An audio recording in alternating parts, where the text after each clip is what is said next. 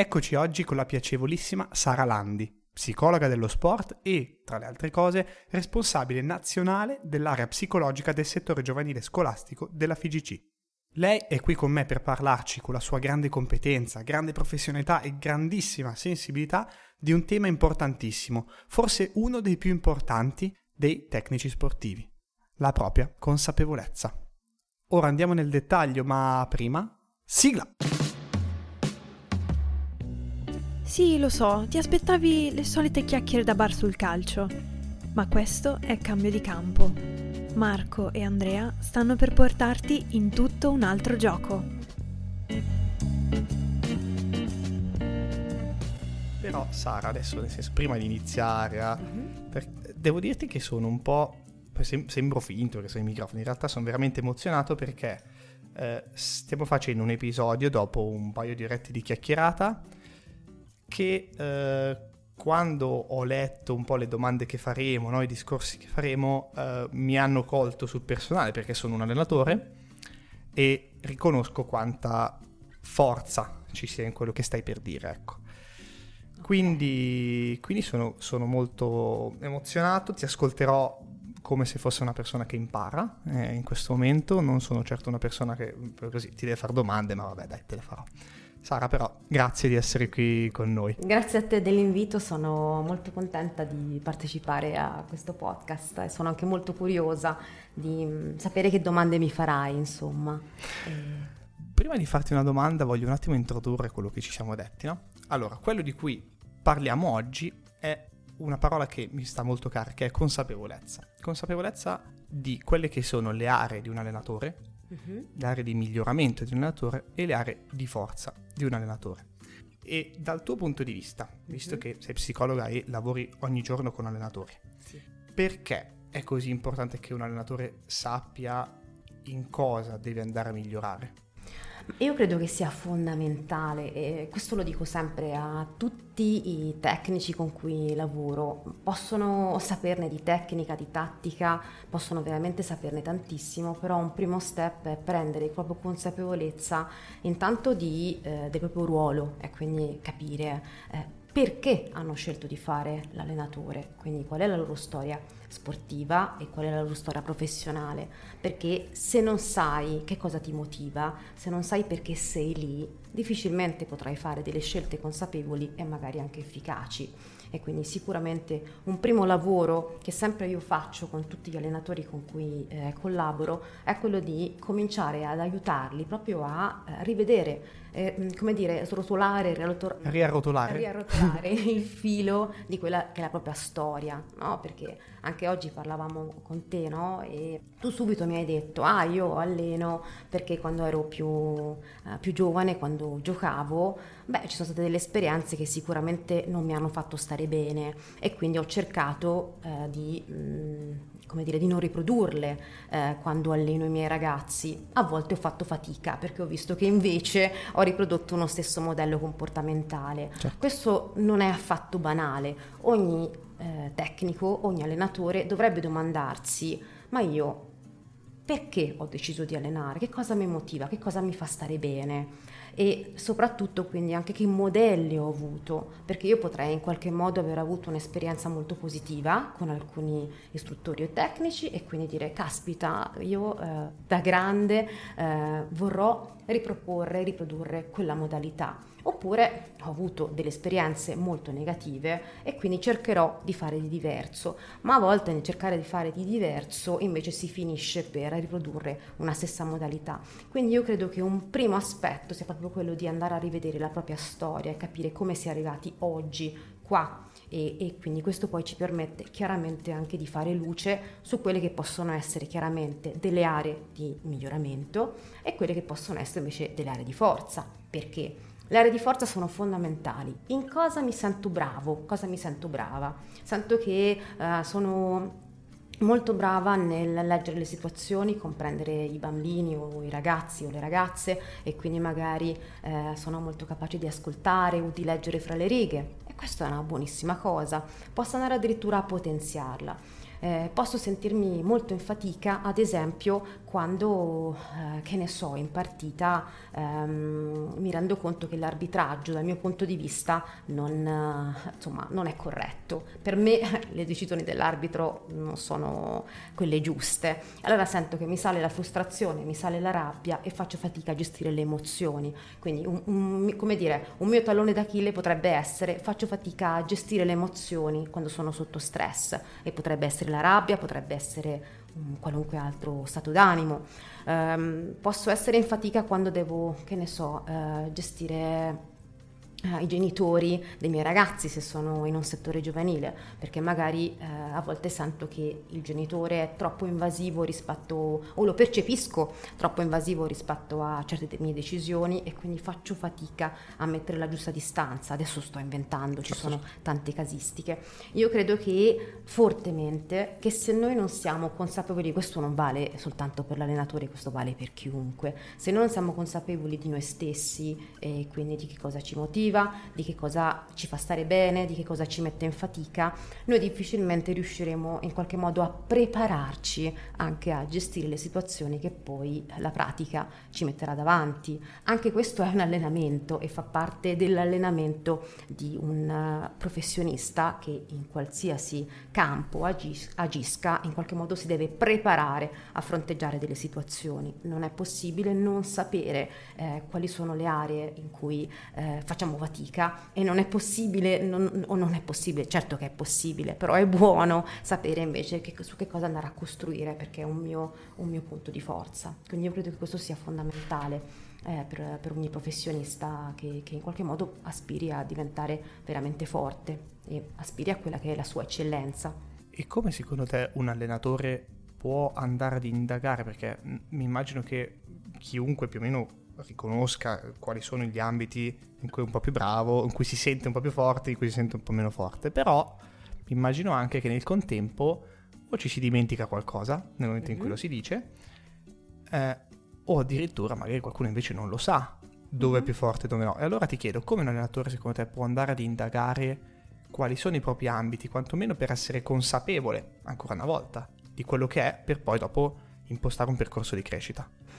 Beh, nelle condizioni ottimali, quindi in un mondo perfetto, mi verrebbe da dire che avere eh, chiaramente uno psicologo dello sport che chiaramente eh, fa, funge da consulente nella società è qualcosa di ottimale e quindi questo sarebbe chiaramente... Eh, Troppo la... facile. Lo così. so, così mi piace vincere facile, così veramente sarebbe l- l'occasione eh, più, più, strutturata perché sarebbe possibile ed è possibile in questi casi chiaramente partire proprio da ehm, un momento di autoconsapevolezza, eh, come vi dicevo prima, attraverso magari delle domande target specifiche e poi su di lì eh, imbastire quello che è un percorso di autosviluppo, quindi nel momento stesso in cui ho capito quali sono i miei, il mio tallone d'Achille, oppure quali sono le mie aree di forza, io posso trovare proprio eh, grazie a, al supporto di un professionista, eh, trovare proprio tutta una serie di piani di sviluppo personale e andare chiaramente anche a monitorarli certo. nel tempo.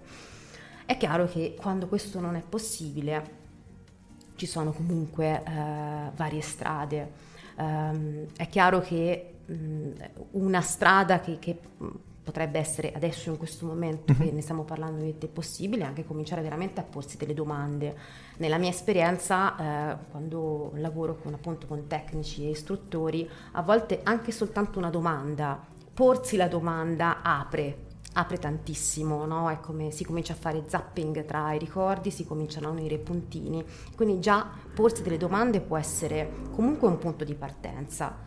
E poi eh, chiaramente a partire da quello cominciare a fare piccoli step che ci permettono di riflettere su quelle che sono state le nostre scelte, che cosa ha funzionato in passato, eh, quando è che eh, in qualche modo io ho sentito che la mia azione, le mie scelte, io parlo in questo caso da un punto di vista chiaramente relazionale perché psicologa sono, quindi quelle le mie scelte sono state eh, positive e hanno portato mh, a dei risultati che sono eh, conformi alle mie aspettative. Ok, che cosa, qual era la situazione, che cosa ho messo in campo io, eh, oggi quella soluzione sarebbe ancora valida, quindi cominciare a farsi delle domande. In termini più generali, ehm, Altre domande importanti secondo me hanno a, a, che fare, oltre a quella di cui vi dicevo prima, no? perché alleno, che cosa mi motiva, come sono arrivato a fare questa scelta, anche a quali modelli, ad esempio, a quali modelli mi ispirano, ci sono dei modelli eh, che possono essere tecnici, in questo caso se parliamo di calcio, perché io soprattutto di calcio mi occupo, ma può essere qualsiasi disciplina, ci sono dei tecnici che in qualche modo mi ispirano e non si tratta chiaramente poi di prendere quello come modello e emularlo, perché questo mai, mai, assolutamente mai, perché ciò che è valido chiaramente per un altro professionista non può essere valido per noi, ognuno ha la sua storia e ogni allenatore deve essere anche fedele in qualche modo a se stesso, quindi questo sì. Però io posso avere dei modelli e posso domandarmi perché no? quell'allenatore, quell'istruttore quel, mi piace così tanto, no? che cosa mi trasmette e da lì posso in qualche modo prendere nuove informazioni.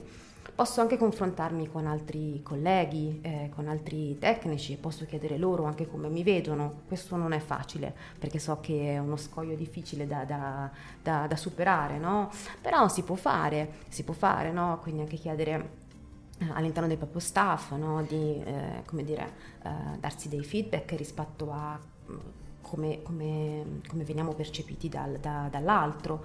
Um, ce ne sono tante di strade. Eh, altre domande che ci possiamo, secondo me, porre potrebbero essere che cosa ci aspettiamo dai nostri atleti, piccoli e grandi che siano, no?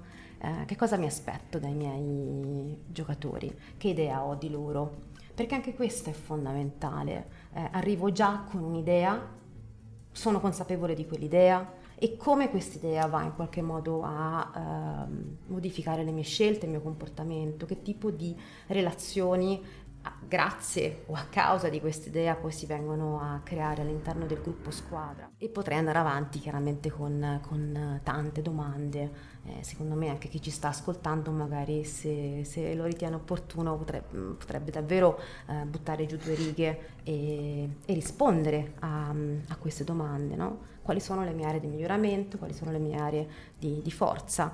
E, e quindi quando è che entro in difficoltà? Quando è che invece salto che mi sento un buon controllo rispetto alla situazione? E da lì cominciare. Poi me ne vengono in mente anche altre di strategie però Magari. Facciamo una cosa Vai. adesso, Sara. Io ripeto un attimo i tuoi punti, no? che sì. piano piano mi sono scritto e me li sono segnati, perché tutti questi prima li hai fatti, li ho letti io, quindi ho risposto dentro di me in prima persona okay. velocemente a queste domande, ma eh, voglio darmi un po' più di tempo in questo momento e voglio dare un po' di tempo alle persone che ci stanno ascoltando, perché sono tutti allenatori, come tu sai, sì. o quasi tutti allenatori, mm-hmm. e credo che se mettono in pausa un attimo anche se non hanno un foglio, possono sicuramente rispondere dentro di sé a queste cose. Poi, magari, chissà, le prossime notti dormiranno un po' meno tranquilli, però sicuramente sarà qualcosa di utile. Ecco, magari fai un elenco di queste domande e poi lasciamo ai nostri ascoltatori okay. qualche secondo di tempo per poter rispondere. Allora, una prima domanda sicuramente è legata al proprio perché. Perché alleno? Quali sono i miei obiettivi personali all'interno di questo ambito e che cosa mi motiva. E questa è una domanda fondante, no? Il proprio perché. La seconda è sicuramente qual è la mia idea di allenatore ideale. Chiaramente non esiste un allenatore ideale, però se lo dovessi immaginare, come me lo immagino e quindi a quali modelli mi ispiro. Altra domanda importante e fondante, qual è la mia idea di giocatore o giocatrice ideale? Che cosa voglio, che cosa mi aspetto dai miei atleti? Altra domanda, quali sono i miei punti di forza all'interno chiaramente di questo specifico ambito? Quindi in che cosa io mi sento veramente forte?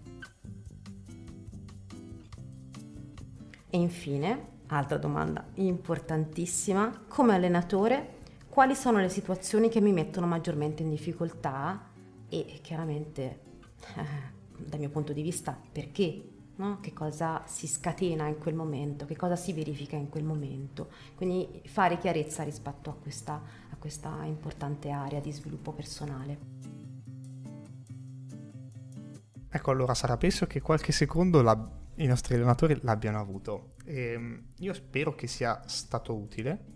Nel caso non lo sia stato in questo uh, preciso istante, tenetevele lì, eh, quindi segnatevi i minuti del, dell'episodio e, o segnatevi le domande, tenetevele lì perché potenzialmente potranno sicuramente essere utili per voi in un secondo momento o per qualcun altro, nel caso voi queste domande ve le siate già fatte.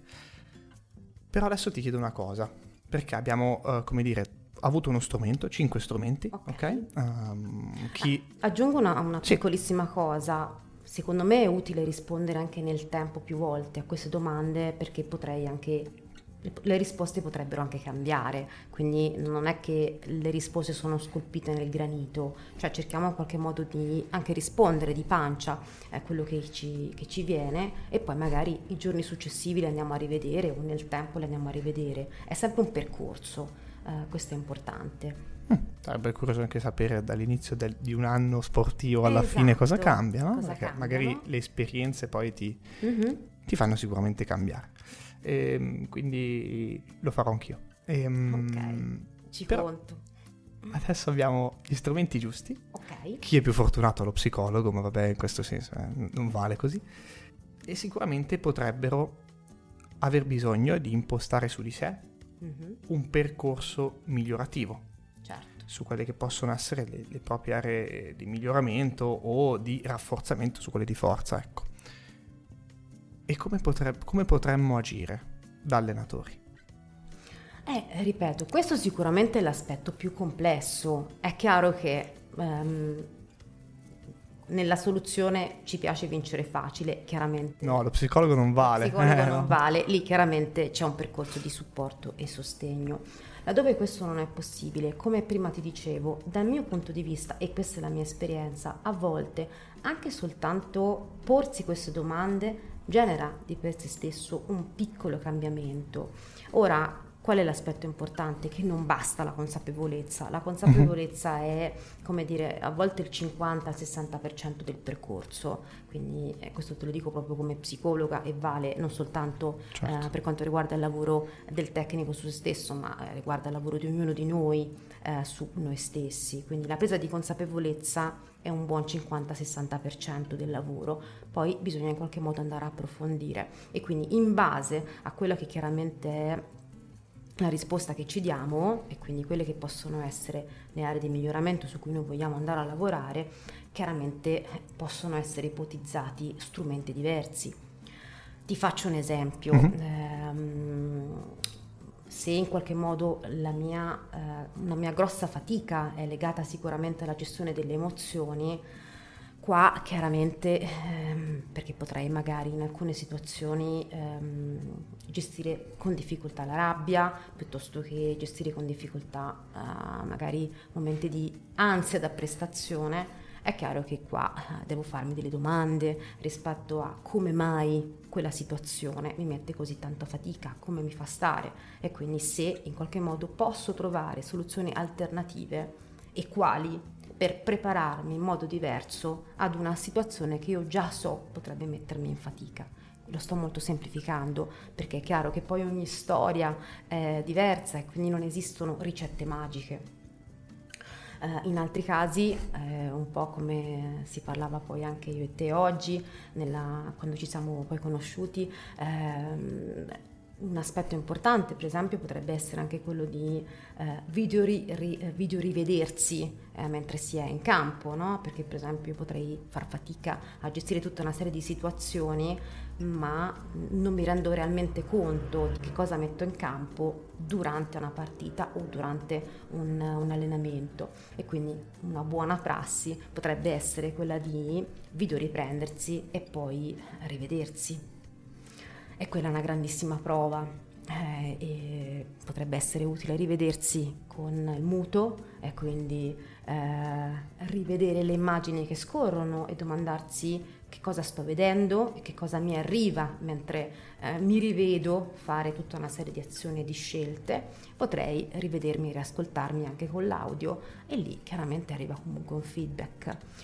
Sono momenti di grande consapevolezza, poi chiaramente come andare a lavorarci non è sempre facile, quindi lì si aprono strade diverse, però sicuramente dal mio punto di vista già cominciare in qualche modo a osservarsi da fuori è, è tanto un buon passo. E poi eh, chiaramente, ripeto, le strade possono essere possono essere diverse. Se tu dici intanto arriviamo a quel 50%, diciamo, Chiaro, no? eh, poi è difficile dare una risposta, sai perché Andrea? Perché dipende qual è poi anche la, l'area su certo, cui si intende certo, lavorare, certo, certo. perché ogni area, um, se decido di lavorare su, che ne so, la gestione delle emozioni, ci sono delle strade, eh, se ci sono difficoltà nel gestire un gruppo eh, e quindi difficoltà legate invece a um, una leadership che sia in qualche modo efficace, ci sono altre strade, difficoltà nella relazione relazione magari con il resto dello staff piuttosto che con la dirigenza, cioè, dipende, dipende tantissimo perché poi eh, ogni, ognuno di noi è inserito dentro un sistema molto complesso e quindi le fatiche e le difficoltà che può trovare sono molte, quindi non c'è una risposta, però mio punto di vista già cominciare a mettere eh, sul tavolo tutta una serie di cose può comunque creare intanto l'incipit di, di, di un processo che piano piano porta a un, a un cambiamento. Questo sicuramente è un, è, un, è, un buon, è buon, inizio.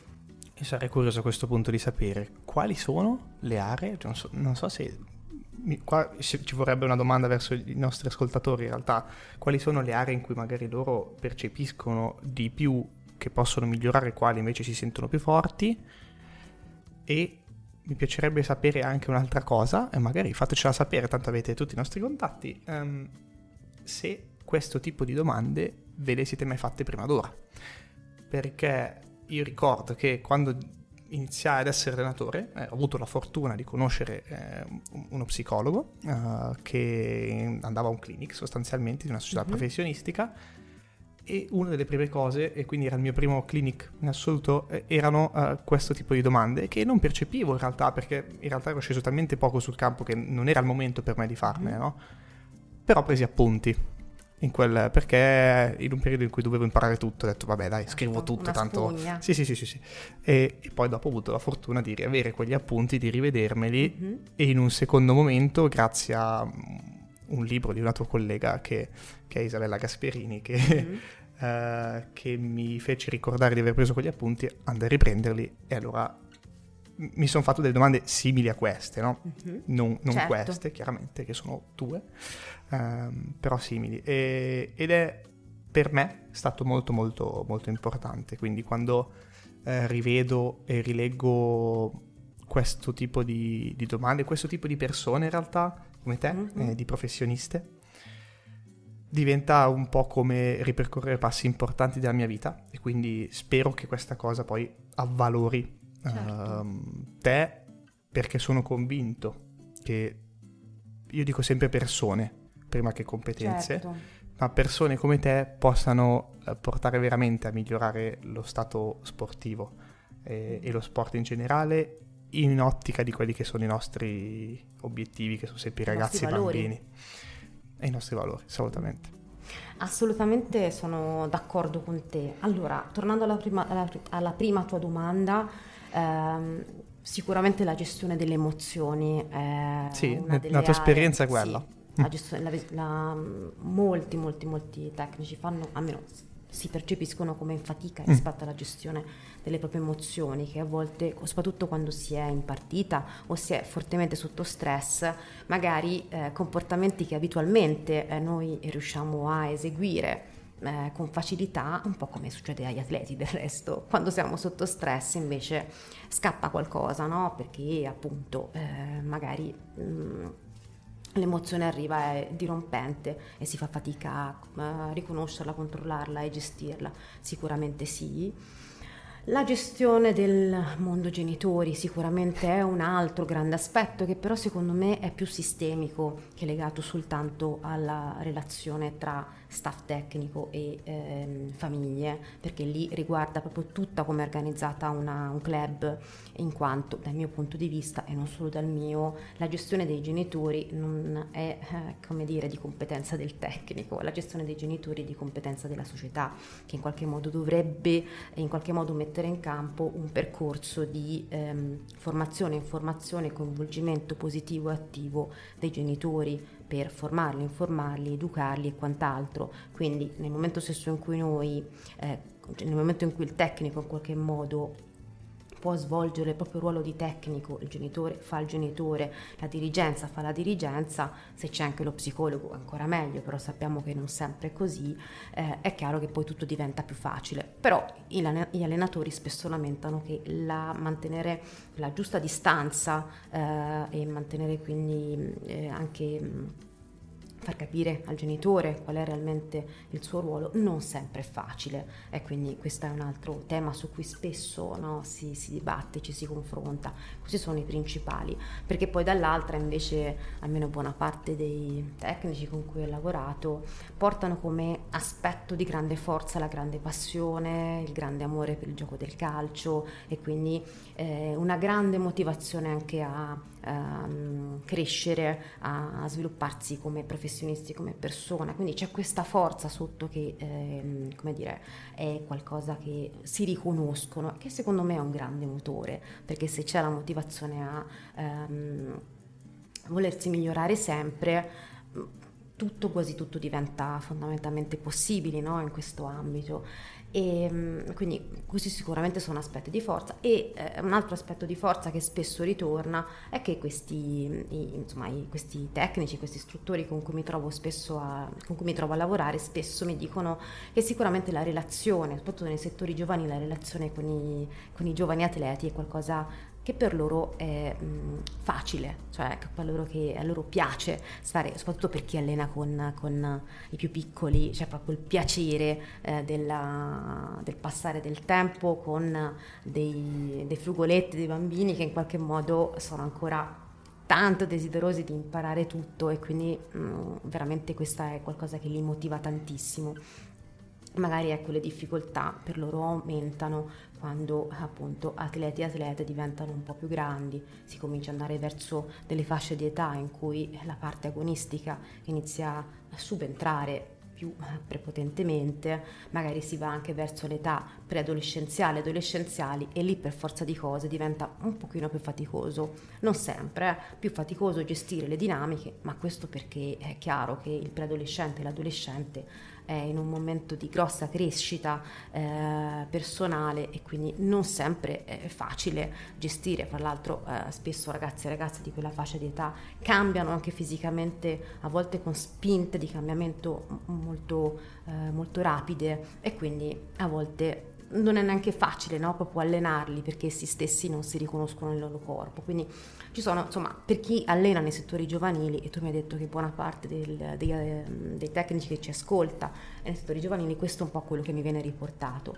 E quindi anche qua, come area psicologica, noi cerchiamo sempre di dare eh, corretta formazione e informazione, non soltanto ai tecnici, ma anche ai dirigenti, anche ai genitori, perché è chiaro che tutti gli adulti devono sapere come è fatto un bambino, bambi- una bambina, come sono fatti i preadolescenti, gli adolescenti, i giovani adulti, perché se non sai come sono fatti e qual è il loro eh, normale percorso di sviluppo, ehm, è chiaro che non, non, non, puoi creare dei programmi di lavoro che siano coerenti con il loro percorso e si rischia chiaramente di creare eh, delle aspettative che non possono essere, ehm, come dire, corrisposte da bambine e bambine giovani. Quindi questa è un po' l'idea. Per tornare poi all'utilità eh, che, tu, tu dicevi della figura dello psicologo, è chiaro, laddove è possibile ben venga sicuramente una, um, la presenza di uno psicologo dello sport all'interno di un contesto eh, di un club sportivo è sicuramente importante perché va in qualche modo a fare da trade union tra tutte le figure coinvolte a vario titolo e quindi è come se fosse un relè certo. eh, fra le varie componenti di smistamento delle informazioni. Laddove non è possibile sempre in un'ottica di crescita, crescita, e miglioramento possibile, l'unica indicazione che mi sento di dare è il confronto. Cioè, eh, spesso i tecnici mi dicono, eh, ma io sono da solo piuttosto che siamo solo in due. So che è faticoso, lo so che è faticoso, in molte realtà dove le risorse purtroppo non sono tante, dove magari il tecnico ha lavorato tutto il giorno, arriva al campo che comunque ce la mette tutto ma è stanco morto, magari gli allenamenti sono la sera, io lo capisco, però ecco, trovarsi dei momenti in cui anche con il proprio, um, il proprio eh, allenatore in seconda, o comunque con il resto dello staff, trovare dei momenti in cui ci si confronta uh, come è andata oggi, come sta andando, um, stiamo riuscendo a portare avanti gli obiettivi che ci siamo dati con i ragazzi, con le ragazze, uh, stiamo riuscendo noi a lavorare bene in campo, in che cosa potremmo migliorare, dove stiamo andando bene, dove invece possiamo in qualche modo arricchire la nostra proposta. Credo che eh, il confronto crei sempre comunque nuova informazione, laddove non è possibile avere chiaramente un professionista che dà un feedback eh, diciamo più neutrale se vogliamo dall'esterno, però perlomeno fermarsi a riflettere su mm, dove siamo e dove stiamo andando e già è tanto. Ecco, quindi mi sembra mm, l'unica indicazione eh, anche a basso impatto economico che mi viene da, da, Beh, fornire. È fattibile da tutti, Sara, Esatto. perché in ogni caso, anche se non hai il secondo, hai il vicino di casa che è l'allenatore magari della categoria. Esatto. Quindi magari poi, anche se, se è vero che a volte è difficile instaurarsi di un po' di dose di tolleranza verso Certo. le idee degli altri, potrebbe arricchirsi, potrebbe arricchire se stessi di molto, quindi è fattibile. L'umiltà, l'umiltà di mettersi comunque in discussione prendere ciò che ci viene restituito dall'esterno e vedere, no? Perché non è che dobbiamo accogliere tutto, magari il Certo. vicino di casa ci dice delle cose che lì per lì non ci risuonano, ci fanno arrabbiare, prendiamole e poi vediamo in qualche modo perché. Chiediamo perché ci viene dato quel feedback, cerchiamo comunque di ehm, raccogliere informazioni e poi piano piano eh, magari su, su quello andiamo a costruire.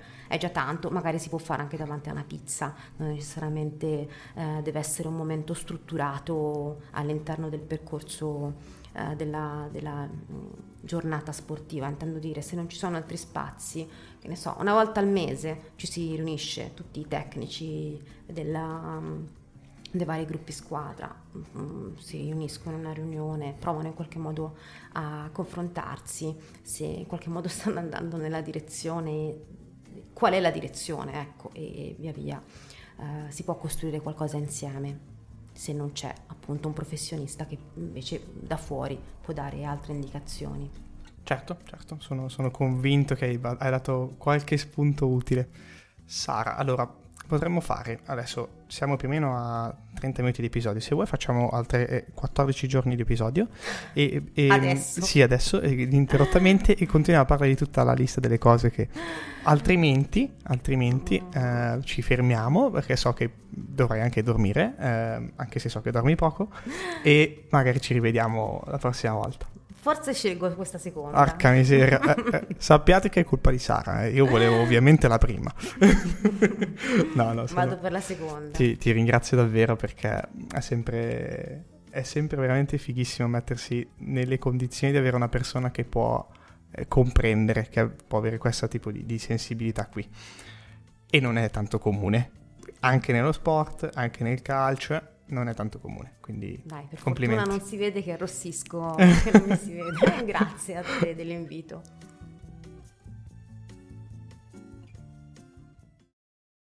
Se l'episodio ti è piaciuto, iscriviti al podcast per rimanere sempre aggiornato e condividi questo episodio con qualcuno che pensi possa essere interessato. Noi ci sentiamo al prossimo episodio.